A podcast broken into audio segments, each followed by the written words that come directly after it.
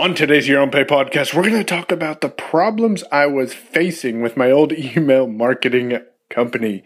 You can get show notes for today's episode at yourownpay.com forward slash CK2. Hey everyone, Michael Babcock here, and today's episode is a follow up to yesterday's episode where I talked about how and why I got started with email marketing. If you didn't hear that episode, hit up the show notes and take a listen today. Tomorrow, we're going to chat about why I switched to ConvertKit, my favorite email marketing service. You're going to love that. In yesterday's episode, you might remember that I got started with a replicated system. This is a system that people could plug their information in and use it. I was advised that I should try Aweber because it would be better and give me more flexibility with my subscribers and what I was trying to do, which made a lot of sense to me. And I'm the type of person who, hell, tell me to try a new technology. I'm going to be out there doing it. I was able to use Aweber, but it wasn't the most easiest. It wasn't the most intuitive for me, though I didn't have a problem with figuring it out. And I did record a couple of videos showing other blind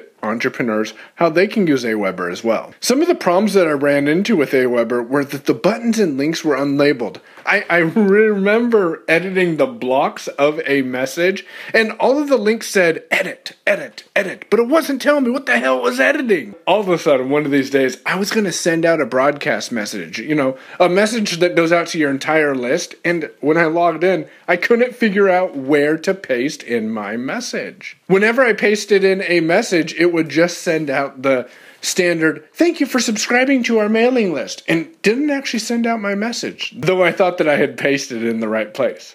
I would type up my HTML for my message, paste it into the place where HTML worked, and frame my messages around the same template. That worked, but it was a loophole, and I really didn't like having to do it that way. Then Aweber came out with this amazing feature called campaigns. I got so damn excited about those. I was just ready to run with them. But the problem with it was was the drag and drop feature of campaigns wasn't accessible. Now, let me clarify that a little bit. It wasn't accessible for me. I wasn't able to figure out what I needed to do in order to drag certain actions into place. You might be able to if you're a screen reader, but last time I tried it back in March, it was near impossible, I thought.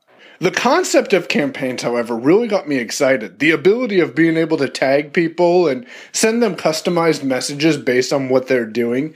And I decided to explore alternative services.